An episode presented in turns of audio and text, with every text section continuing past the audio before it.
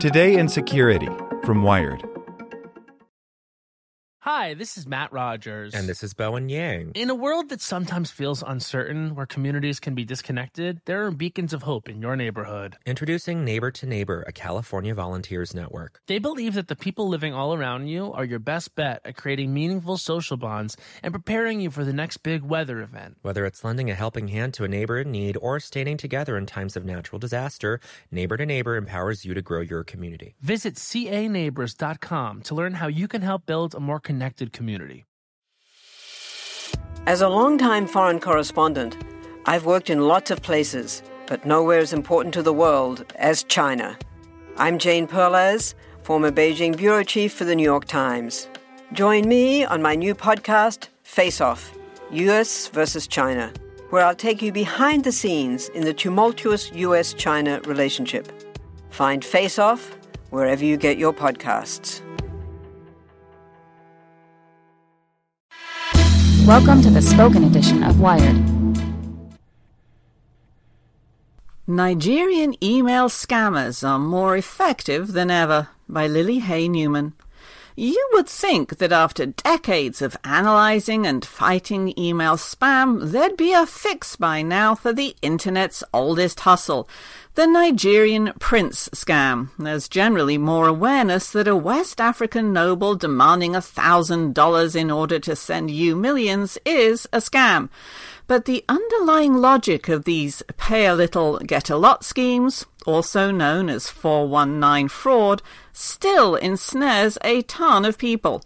In fact, groups of fraudsters in Nigeria continue to make millions off of these classic cons.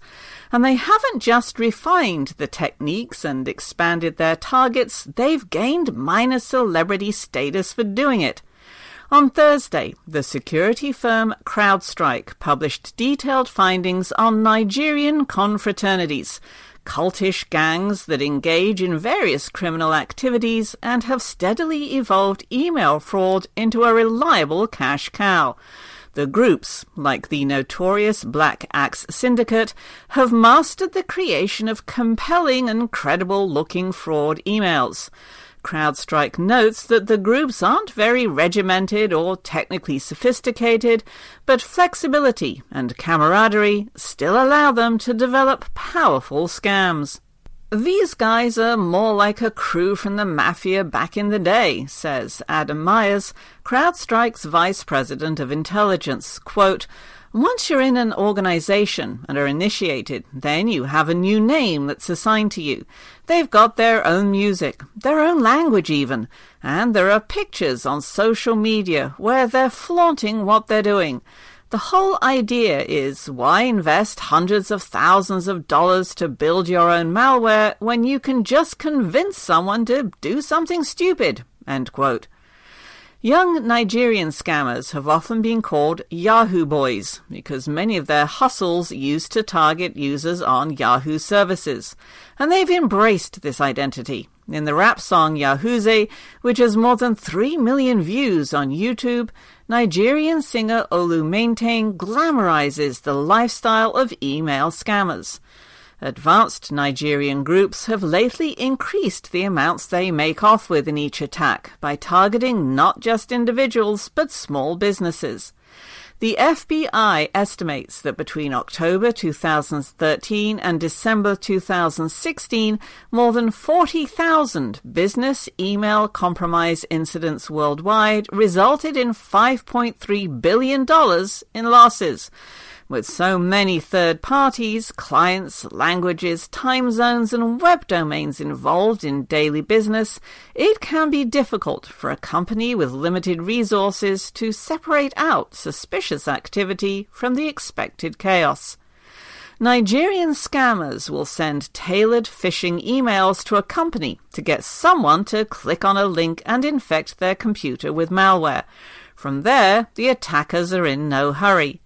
They do reconnaissance for days or weeks using keyloggers and other surveillance tools to steal credentials to all sorts of accounts, figure out how a company works, and understand who handles purchasing and other transactions. Eventually, the scammers will settle on a tactic. They may impersonate someone within the company and attempt to initiate a payment.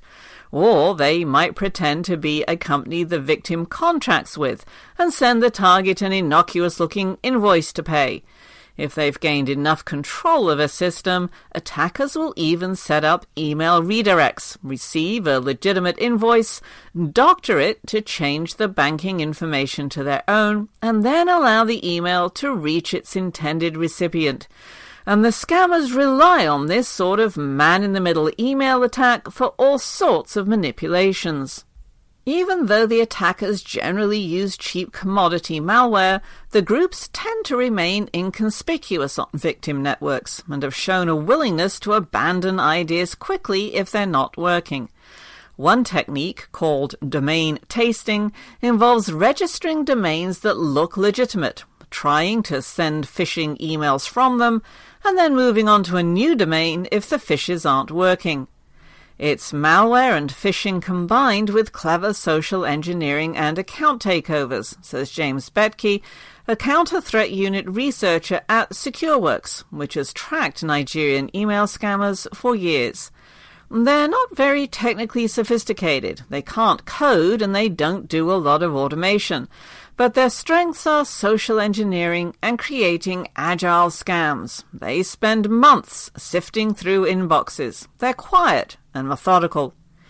In one case, Bettke says, scammers used their position impersonating an employee at a company to brazenly ask their target for the organization's official letterhead template. In other situations, scammers will make Skype video calls to legitimize transaction requests and use a still from a video they find of the employee they are impersonating to make it seem like the person is genuinely calling, and the video is just lagging behind the audio. After victims wire their money away, the scammers often route it through China and other Asian countries before moving it a few more hops and landing it in Nigeria. It's a simple approach, and it works, CrowdStrike's Myers says. They target organizations' payroll, accounts payable. They'll claim to be a vendor, and then they do a phone call or something else to the victim to increase the credibility of the scam. The groups often aren't very careful about covering their tracks. They'll brag on social media under confraternity pseudonyms about their crimes, trade tips on Facebook groups that can be infiltrated, or purchase flawed malware that ends up exposing their movements. Often, even if they make an effort to delete signs of their intrusion on a network, analysts will still be able to trace malicious traffic back to Nigerian IP addresses, and the scammers generally don't have proxying protections in place. Law enforcement groups around the world, including the FBI, Interpol, and Canadian and Italian agencies, have successfully indicted and arrested various kingpin scammers but extensive jurisdictional issues makes it an especially difficult problem for law enforcement, and many victims have little recourse once their money is gone. When a small business gets scammed out of $200,000 or $500,000, they're just done. They're no longer in business, says FBI agent Michael Sohn of the Los Angeles Cyber Division. So we're working with banks to recover funds when possible, and also with private sector companies and security companies to share intelligence. For victims, it's heartbreaking. It's just absolutely devastating. While Nigerian email scammers take a different tack than hacking groups in Eastern Europe and Russia, researchers say they still pose a genuine threat. What stands out about this community of criminals is their willingness to learn from each other and a near myopic focus on social engineering scams, notes Mark Nunnikhoven, the vice president of cloud research at Trend Micro, which collaborates with Interpol and other law enforcement agencies on tracking Nigerian email scammers. These two traits have led to a rapid increase in sophistication of the criminal schemes.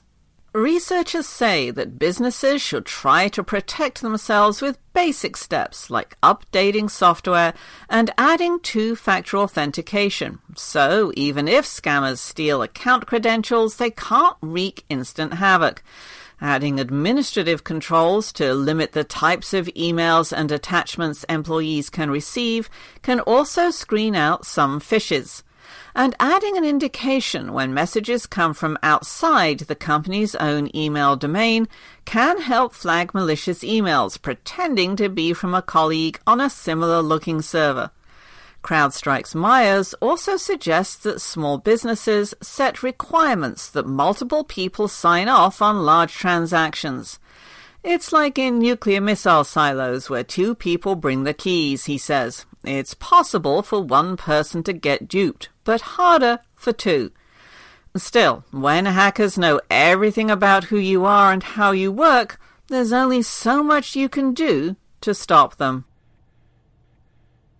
Hi, this is Matt Rogers. And this is Bowen Yang. In a world that sometimes feels uncertain, where communities can be disconnected, there are beacons of hope in your neighborhood. Introducing Neighbor to Neighbor, a California volunteers network. They believe that the people living all around you are your best bet at creating meaningful social bonds and preparing you for the next big weather event. Whether it's lending a helping hand to a neighbor in need or standing together in times of natural disaster, Neighbor to Neighbor empowers you to grow your community. Visit caneighbors.com to learn how you can help build a more connected community.